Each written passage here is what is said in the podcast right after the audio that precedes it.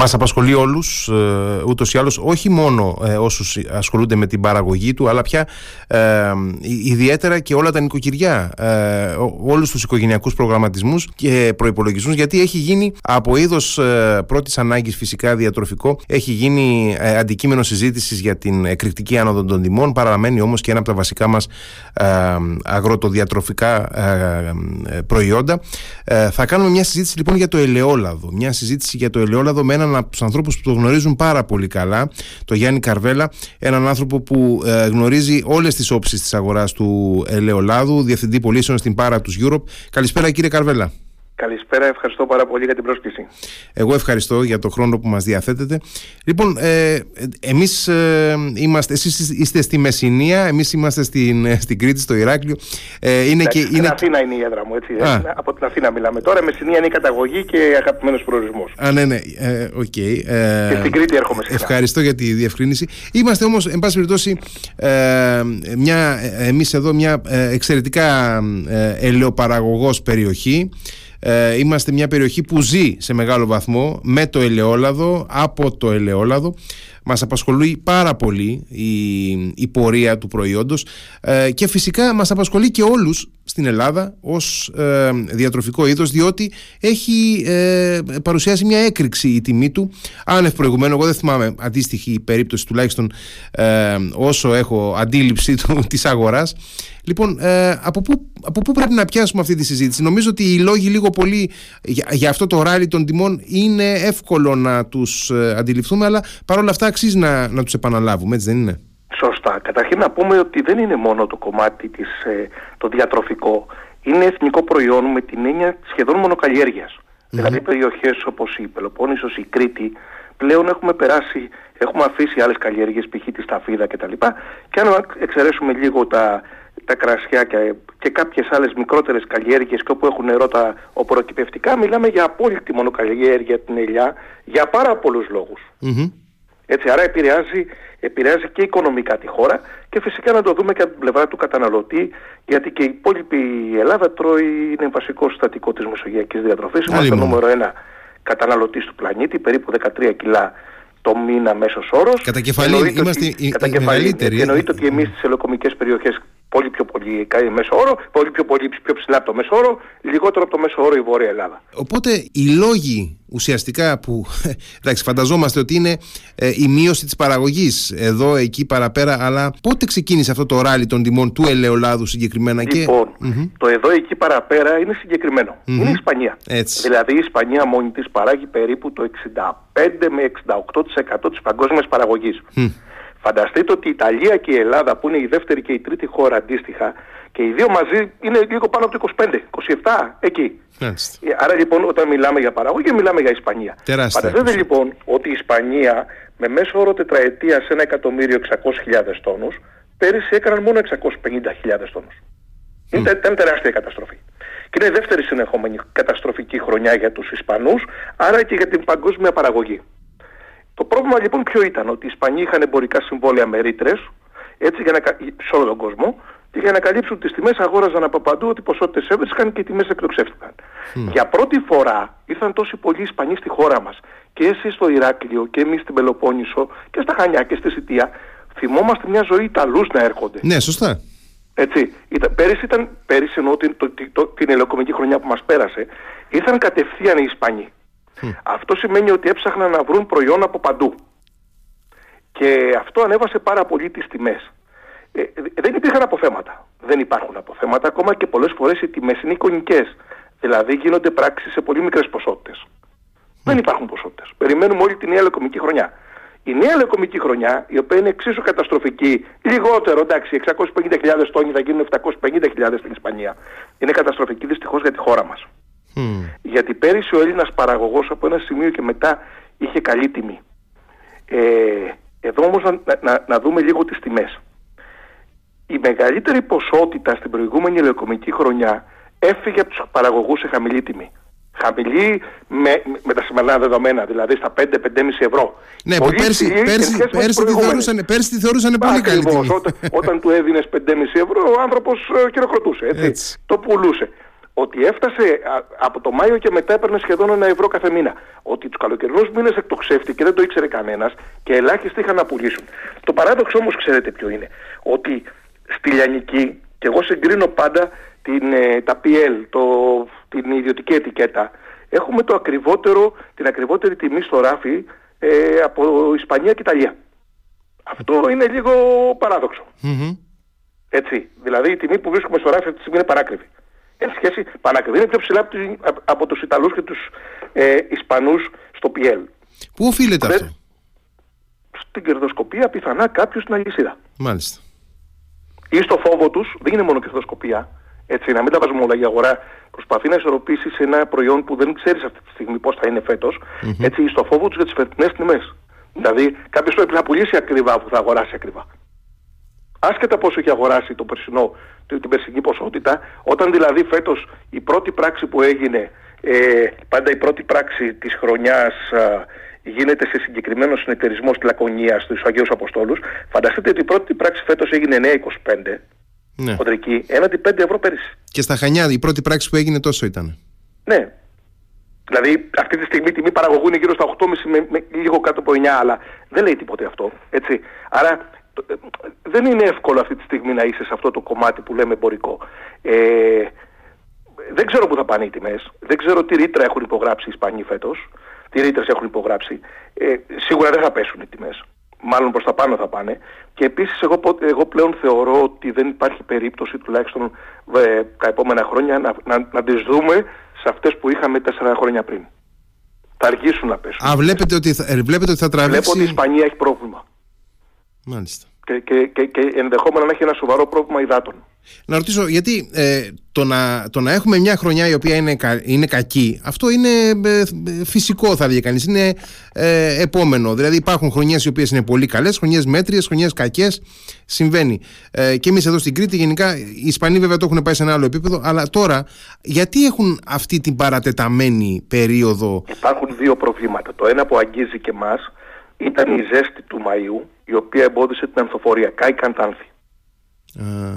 Το ένα, που στην Ισπανία ήταν κέντρο. Το δεύτερο είναι ότι οι Ισπανοί ε, έφτιαξαν τεράστιες καλλιέργειες. Με υδατοδεξαμενές να τις ποτίζουν, έχουν αρδευόμενες, είναι, είναι υπερεντατική καλλιέργεια και δεν είναι σαν τη δική μας, ε, με άλλο, άλλο τρόπο καλλιέργεια είχαν φτιάξει και μεγάλες υδατοδεξαμενές. Δεν έβρεξε τα τελευταία χρόνια. Οι υδατοδεξαμενές δεν είχαν την ποσότητα που ήθελαν και οι γεωτρήσεις τους έχουν φτάσει σε πολύ χαμηλά σημεία. Δηλαδή, αυτό ίσως να το. Γι' αυτό λέω ότι δεν ξέρω τι θα γίνει τα επόμενα χρόνια. Η υπεράντληση των υδάτων για άρδευση στην Ισπανία στους ελαιώνες υπερεντατικής καλλιέργειας δεν ξέρω κατά πόσο αυτό το μοντέλο τα επόμενα χρόνια θα είναι βιώσιμο. Δηλαδή στην Καλιφόρνια που ήμουν πριν από δύο χρόνια αρχίζουν και το εγκαταλείπουν. Ακριβώς για το θέμα του, της, ε, ε, της, της άδρευσης.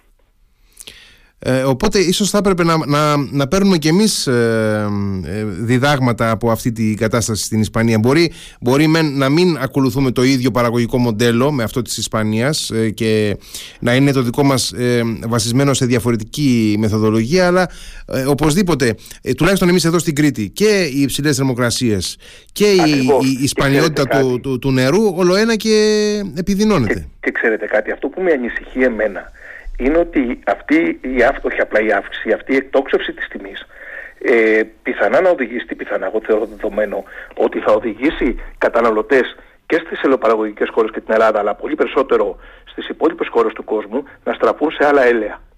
Και θα είναι πάρα πολύ δύσκολο να ξανακερδίσουμε. Φανταστείτε ότι η εκτόξευση της τιμής του εξαιρετικού παρθένου ελαιολάδου, γιατί γι' αυτό έχει εκτοξεύσει την τιμή και του ελαιολάδου και του πυρηνελαίου και, και των σπορελαίων σε συνδυασμό με τον πόλεμο στην Ουκρανία τα σπορέλαια, το γελό, αλλά εκτοξεύτηκαν γιατί οι καταναλωτές τράφηκαν σε άλλα έλαια. Οπότε πόσο εύκολα μετακερδίζεις έναν καταναλωτή που, που τον έχεις χάσει από την κατηγορία σου; Ε, είναι, αυτή τη στιγμή πρέπει να ισορροπήσει γρήγορα η κατάσταση. Θα έχουμε, εγώ φοβάμαι δηλαδή τον Έλληνα παραγωγό, τυποποιητή, ε, την επόμενη μέρα όταν θα πρέπει να ξεκινήσει από την αρχή. Και να πω και κάτι άλλο. Παρόλο ότι απαγορεύεται και απαγορεύεται από νομοθεσία εννοώ. Στην Ελλάδα γίνεται διακίνηση τεράστιων ποσοτήτων στο γνωστό 17 λίτρο τενεκέ. Ναι. Ο, ο τενεκές τι ήταν, ένα επιπλέον έσοδο για αυτόν τον ελαιοπαραγωγό που δεν έβγαινε με την τιμή των 2 και των 2,5 ευρώ γιατί δεν έβγαινε.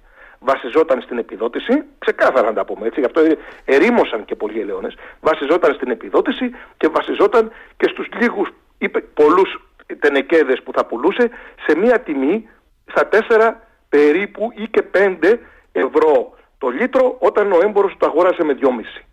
Τώρα για τον Έλληνα καταναλωτή που αγόρασε αυτό το τενεκέ, εγώ δεν λέω τον οθευμένο τενεκέ, γιατί πραγματικά εγώ τους φοβάμαι τους τενεκέδε και για θέματα νοθείας, ειδικά με αυτή την τιμή. Ναι, ναι, ναι, ναι. Λέω όταν κατευθείαν από τον παραγωγό. Αυτή τη στιγμή δεν συμφέρει τον παραγωγό να πουλήσει τενεκέ. Δεν συμφέρει, ε. Ε, όταν, όταν μπορεί να το πουλήσει, να το πουλήσει χήμα όπως είναι από το λειτουργείο κατευθείαν στον έμπορο σε μια τιμή 9, ε, 9 ευρώ το 9 Γιατί να μπει στην ταλαιπωρία. Γιατί να μπει στην ε, ταλαιπωρία; Δηλαδή πόσο να πουλήσει. Δηλαδή ε, του στοιχίζει.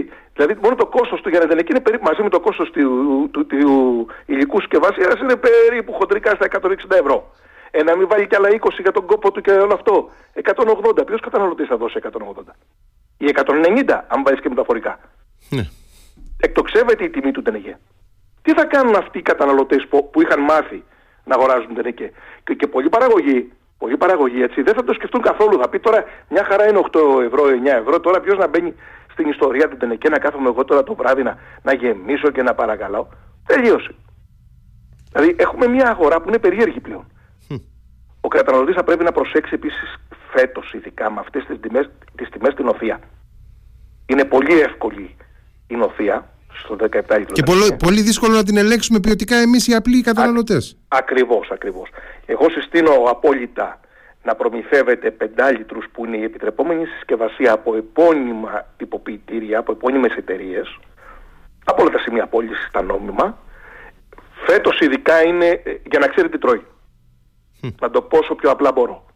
Μπορεί να αντικαταστήσει π.χ. το, το, το, το λάδι που βάζει στο τηγάνισμα με πυρηνέλαιο που είναι πιο φθηνό και μια χαρά, μια χαρά την κατάσταση θα είναι για να μειώσει, ε, για να μειώσει τα έξοδά του αλλά δεν θα, δεν θα εγκαταλείψει το εξαιρετικό παρθένο αλλά θα το αγοράζει από επώνυμους τυποποιητές. Υπάρχει ένα μεγάλο πρόβλημα στην Ελλάδα, ειδικά στη Βόρεια Ελλάδα, με δίθεν παραγωγούς που ξεκινέ, με δίθεν παραγωγούς της Κρήτης, Πελοποννήσου κτλ. που αυτό που φτάνει επάνω, είμαι πραγματικούς παραγωγούς, αλλά αυτό που φτάνει επάνω είναι νοθευμένο. Φέτος αυτό θα είναι πάρτι είναι τέτοια η τιμή που βολεύει να είναι πάρτι. Πώς να το πούμε τώρα. Ε, έχετε απόλυτο δίκιο τώρα. Ε, σε, σε περιοχές ε, όπως είναι για παράδειγμα η Κρήτη, όπως είναι ε, συγκεκριμένες περιοχές της Πελοποννήσου ή περισσότερες της Πελοποννήσου, κάποια νησιά κλπ. Ε, η παραγωγή του ελαιολάδου είναι υπόθεση τοπική εδώ και όσοι δεν είναι παραγωγή έχουν ενδεχομένως πολύ κοντινούς τους ανθρώπους ε, να αποτανθούν. Ε, Ακριβώς. Άσχετο βέβαια, ναι. Άσχετο βέβαια που φέτος δεν έχει κανένας. Δεν έχει κανένας φέτος. Έτσι να, να δεν έχει κανένας. Έτσι. έτσι. Αλλά ακόμη και να έχει θα δώσει ο πελάτης 180. Ναι, αυτό. Αυτό. Είναι, είναι πάνω από, το, από τη διπλή τιμή που έχει. Δηλαδή, πώς να το πω, ο κουμπάρος, ο αδερφός σου να είναι, αν σου πάρει λιγότερο, μπαίνει μέσα. Και όχι μόνο αυτό. Το, το, το λιγότερο να μας υποψιάζει και όσο, γιατί πρόσφατα κυκλοφόρησαν εκεί μέσω δίθεν από παραγωγούς κτλ. με τιμές 2 ευρώ κάτω από την τιμή που έπαιρνε ε, από τον, από τον χοντρέμπορο παραγωγό. Μα είναι δυνατόν. Mm-hmm. Ποιος θα χάσει; Είναι δυνατόν να θέλει να χάσει. Είναι δύσκολη χρονιά. Και θα γίνει ακόμη δυσκολότερη αν συνεχιστεί αυτή η κατάσταση διεθνώς και αν, υπάρχουν, αν υπάρχει έλλειψη αποθεμάτων διεθνώς. Και έχουμε, ακόμα δεν έχει ξεκινήσει η ολοκομική περίοδος. Έχουμε, έχει πο, έχουμε πολύ. Στην Κρήτη. Ναι, σωστά. Έχει... Ναι, ναι, ναι. Έχω δοκιμ... Σήμερα δοκίμασα χανιά. Θέλω να πω, εν πάση περιπτώσει, ότι έχουμε, ναι, ναι, έχουμε όλο το χειμώνα μπροστά. Σήμερα δοκίμασα χανιά. Έτσι, Έτσι από τη ρόκα ναι, των ναι. Χανίων. Ωραία. Δοκίμασα σήμερα, μου ήρθε δείγμα. Ε, ε, αυτό που εννοούσα, εν πάση περιπτώσει, έχετε δίκιο. Ε, αλλά έχουμε μπροστά μας όλο, όλο το χειμώνα. Έτσι, ναι, έχουμε μπροστά μας όλο το χειμώνα και ε, ε, δεν ξέρω μέχρι πότε θα, θα αντέξουμε με αυτό το. Δηλαδή, τα νοικοκυριά ε, με ποιο τρόπο θα αντιμετωπίσουν. Είναι και λίγο και πολιτισμικό θέμα για κάποιες περιοχές, για, για πάρα πολύ κόσμο. Η, η σπανιότητα του ελαιολάδου είναι, είναι θέμα ταυτοτικό. Έχουμε μάθει να είμαστε ανοιχτοχέριδες στο ελαιόλαδο. Εντελώς. Θα, μάθουμε, λοιπόν, θα μάθουμε λοιπόν το εξής τώρα. Αφενός ο παραγωγός, και δεν λέω σε αυτή την τιμή, αλλά τα επόμενα χρόνια, και το θεωρώ σχεδόν δεδομένο, θα έχει μια τιμή που θα θα μπορεί να το αφήνει κέρδος γιατί έζησε χρονιές που περίμενε την επιδότηση για να βγάλει κόστη Θα έχουμε λοιπόν τιμές, δηλαδή μια τιμή με παλιές τιμές ε, κόστου, γιατί τώρα και τα λοιπάσματα έχουν ακριβήνει και όλα έτσι, και το πετρέλαιό του και όλα. Αλλά θα έχει μια τιμή που θα μπορεί να ανταποκριθεί, πιθανά να κρατήσει και κάποιους ανθρώπους στην ελαιοκαλλιέργεια ή να βάλει νέους στην ελαιοκαλλιέργεια και να οδηγήσει κυρίως στην τυποποίηση. Εγώ πιστεύω πάρα πολύ στο ότι οι μικροί πρέπει να τυποποιήσουν και είμαστε μια χώρα που έχει τουρισμό παντού, μέσα από επισκέψιμες δράσεις, από επισκέψιμα σημεία και από γευσηγνωσίες ε, μπορεί ο μικρός να πουλήσει στους επισκέπτες της χώρας. Μπορεί να, να συνεργαστεί με τοπικά καταστήματα εστίασης, έχει, έχει, έχει λόγο να τυποποιήσει. Και νομίζω ότι είναι η μόνη διέξοδος. Ε, φτάσατε τώρα ακριβώς στο, στον πυρήνα του θέματος, δηλαδή για το, για το αύριο, για την επόμενη μέρα, για το μέλλον, γιατί ε, πραγματικά αναρωτιόμουν κάνοντας όλη αυτή τη συζήτηση θα έρθει η μέρα που ε, δεν θα βλέπουμε πια τα βιτία από την Ιταλία να έρχονται να, ε, να παίρνουν μαζικά μη συσκευασμένο έξτρα παρθένο ελαιόλαδο να το πηγαίνουν στην Ιταλία ε, θα έρθει η μέρα που θα βλέπουμε σε όλα τα εστιατόρια, τις ταβέρνες παντού ε, το μπουκαλάκι με το ε, τυποποιημένο ελαιόλαδο ε, όπως πρέπει. Ε... Κοιτάξτε, το να πουλήσουμε και λίγο χήμα ε, δεν με νοιάζει να βγάλουμε, να βγάλουμε κέρδη να επενδύσουμε στο υπόλοιπο. Mm-hmm. Καταλαβαίνω όμως τι λέτε και συμφωνώ μαζί σας. Αλλά όχι να το δίνουμε όλο χήμα με τα βιτία. Λοιπόν, η, τα, η, τα εστιατόρια είναι ένα θέμα. Δεν μπορεί ακόμα, ακόμη και τώρα, χρόνια μετά την νομοθεσια να βρίσκουμε το επικίνδυνο λαδόξεο στα εστιατόρια. Mm-hmm. Και το λέω επικίνδυνο γιατί είναι ανοιχτό έτσι. Γιατί είναι ένα ανοιχτό τρόφιμο στο, στο τραπέζι μας, το οποίο πριν κάθισαν κάποιοι άλλοι. Μπορεί κάποιος να ρίξει κάτι μέσα, να έφτιασε, οτιδήποτε. Ναι, και είναι, και τα θέματα του ήλιου, το χτυπάει ο ήλιος. Δεν ποιότητα ναι. στον ήλιο θα τα αγγίσει κτλ. Δεν με ναι, απασχολεί. Ναι, Ένα τρόφιμο πρώτα απ' όλα πρέπει να είναι ασφαλές και μετά νόστιμο. Mm-hmm. Αυτό το, το, το, λάδι στο λαδόξιδο δεν είναι ασφαλές τρόφιμο. Ξεκάθαρο. Mm-hmm. Και προφανώς δεν είναι νόστιμο γιατί έχει ταγκίσει και τα λοιπά από το, η θερμοκρασία και όλα αυτά. Άρα λοιπόν ένα κομμάτι είναι να καταργηθεί αυτό. Ένα δεύτερο είναι πώς θα πείσουμε τους ξένους που έρχονται Πώς θα τους το, όχι θα πείσουμε, πώς θα τους το μάθουμε. Και θα τους το μάθουμε ακολουθώντας παραδείγματα που έχουν εφαρμοστεί με επιτυχία πλέον σε, πολλά, σε πολλές περιοχές της χώρας. Εγώ ασχολούμαι πάρα πολύ με αυτό, δηλαδή με την οργάνωση γευσηγνωσιών και τη δημιουργία επισκέψιμων χώρων. Δεν νοείται στην Κρήτη που για να πας να κάνεις μπάνιο ε, το αυτοκίνητό σου θα το παρκάρεις κάτω από ελιά για σκιά. Να μην έχεις σε κάθε χωριό δύο σημεία γευσηγνωσίας. Φοβερό αυτό έτσι. Δηλαδή παρκάρω κάτω από ελιά για να κάνω μπάνιο. Δεν λέω στη διαδρομή που βλέπω μόνο ελιές και λέω πού μπορώ να δοκιμάσω και όταν εννοώ να δοκιμάσω, να δοκιμάσω όπως πρέπει. Όχι πάρε μια φέτα ψωμί και σου βάζω λίγο λάδι. Και εγώ ως παιδί μεγάλωσα με μια φέτα ψωμί με λάδι αλάτι και ρίγανη, αλλά δεν είναι αυτό για ψυχνωσία. Mm. Και, δεν κάνει, και επίσης δεν οδηγεί σε πώληση. Γιατί η γευσηγνωσία, η δημιουργία ενός επισκέψιμου χώρου οφείλει να οδηγεί σε πώληση. Σε πώληση τυποποιημένου. Είναι Όσοι το έχουν κάνει και στην υπόλοιπη Ελλάδα και στην Κρήτη, μιας και μιλάμε για Κρήτη, μόνο ε, θετικά έχουν να πούν γι' αυτό και το, και το είδαν στην πράξη. Έτσι. Υπάρχουν, εξαιρετικά, υπάρχουν εξαιρετικές προσπάθειες που το έχουν κάνει, γιατί όταν έχεις μια μικρή παραγωγή, έχει 7, 8, 10 τόνους, ε, δεν μπορείς να κάνεις εξαγωγή. Ναι. Με την έννοια του εξαγωγία. Κανένας δεν μιλάει μαζί σου σε μικρός. Τι μπορείς να το κάνεις, να το διαθέσεις εσωτερικά. Εσωτερικά σε ποιους; Σε Έλληνες, οι οποίοι δεν παίρνουν τυποποιημένο ακόμη, και σε ξένους για να τους πείσεις. Είναι ξεκάθαρο. Δεν, δεν, δεν υπάρχει άλλος δρόμος. Υπάρχουν δυνατότητες για συσπυρώσεις πολλών μικρών παραγωγών, ρεαλιστικά δηλαδή. νομίζω ότι είναι μόνο δρόμος. Mm. Ε, μειώνει τα κόστη και στην καλλιέργεια, στη συγκομιδή, στην ελαιοποίηση, μικρά ελαιοτριβία, να, ελέγχου, να ελέγξει τα πάντα, αποθήκευση, τυποποίηση, το θεωρώ μονόδρομο. Ομάδες παραγωγών είναι μονόδρομος. Η συνέχεια των παλιών συνεταιρισμών με το σωστό όμως τρόπο. Το είδα στην Πορτογαλία. Κάποια στιγμή πρέπει να αντιγράψουμε άλλους. Έχει εφευρεθεί ο τροχός. Εγώ όταν πήγα ε, το 19 πριν τον COVID, ήταν το τελευταίο μου ταξίδι για ε, τέτοιο, στην Πορτογαλία. Και είδα, είδα πράγματα που μπορούν να εφαρμοστούν εδώ. Αρκεί να, τα, να, να, να, οργανώ, να οργανώσουμε ομάδες παραγωγών, να μην, τα, να μην περιμένουμε να μας οργανώσει κάποιος άλλος. Αλλά επειδή έχουμε μικρούς κλήρους, είναι η μόνη λύση. Ε, και να πούμε και το άλλο φαινόμενο, έτσι, ότι ε, υπάρχουν ε, πλήθος ε, σε, σε πολλές ηλιοκομικές περιοχές, υπάρχουν πλήθος παραγωγών οι οποίοι το έχουν ως πάρεργο αυτό. Δεν είναι η κύρια ναι, δουλειά αυτό είναι ένα πρόβλημα. Αυτό είναι ένα πρόβλημα όλοι μας. Ναι. Όλοι μας όσοι είμαστε από ηλιοκομικές περιοχές έχουμε και Γιατί το δικό το, μας, το κρύβουμε κάτω από το χαλί. Το κρύβουμε κάτω το, από το χαλί αυτό. Το κρύβουμε κάτω από το χαλί και εγώ είμαι μικροπαραγωγός και όλοι μας είμαστε μικροπαραγωγοί. Και χωρίς να είναι η, η, δουλειά μου και χωρίς να, να, μπορώ να πηγαίνω στον ελαιόνα όσες φορές πρέπει το χρόνο και να ακολουθώ τις συνεχείς εργασίες που χρειάζεται ένας ελαιόνα. Γι' αυτό ο ελαιόνα μας πολλές φορές είναι σε κακή κατάσταση και φαίνεται ο ελαιόνα του, του αγρότη, να το πω έτσι, από που δεν είμαι. Λοιπόν, αυτά ναι, θα πρέπει να τα δούμε λίγο. Είναι ένα αντικείμενο που. Και, ε... και, και έχουμε και πολλούς εγκαταλελειμμένου ελαιώνε. Είναι, είναι κρίμα. Απορώ, γιατί, απορώ γιατί δεν το βλέπει και η πολιτεία αυτό κάπως με κάποιο τρόπο. Δεν ξέρω. Α το δούμε πρώτα μόνοι μας. δηλαδή, εγώ πολλές φορές λέω: Τι να την κάνω την πολιτεία, άμα τα κάνω εγώ σωστά, καλύτερα με να ασχοληθεί. Δύσκολο το βλέπω αυτό. Έτσι είναι όμως. Ε, κύριε Καρβέλα, ευχαριστώ πάρα πολύ για τη συζήτηση. Να είστε καλά, εγώ ευχαριστώ. Και εύχομαι μια καλή ελαιοκομική περίοδο όσο είναι δυνατόν με τα δεδομένα εύχομαι που έχουμε γρήγορα ισορροπία στην αγορά. Να είστε καλά. Καλό απόγευμα, γεια σας. Επίσης, γεια σας.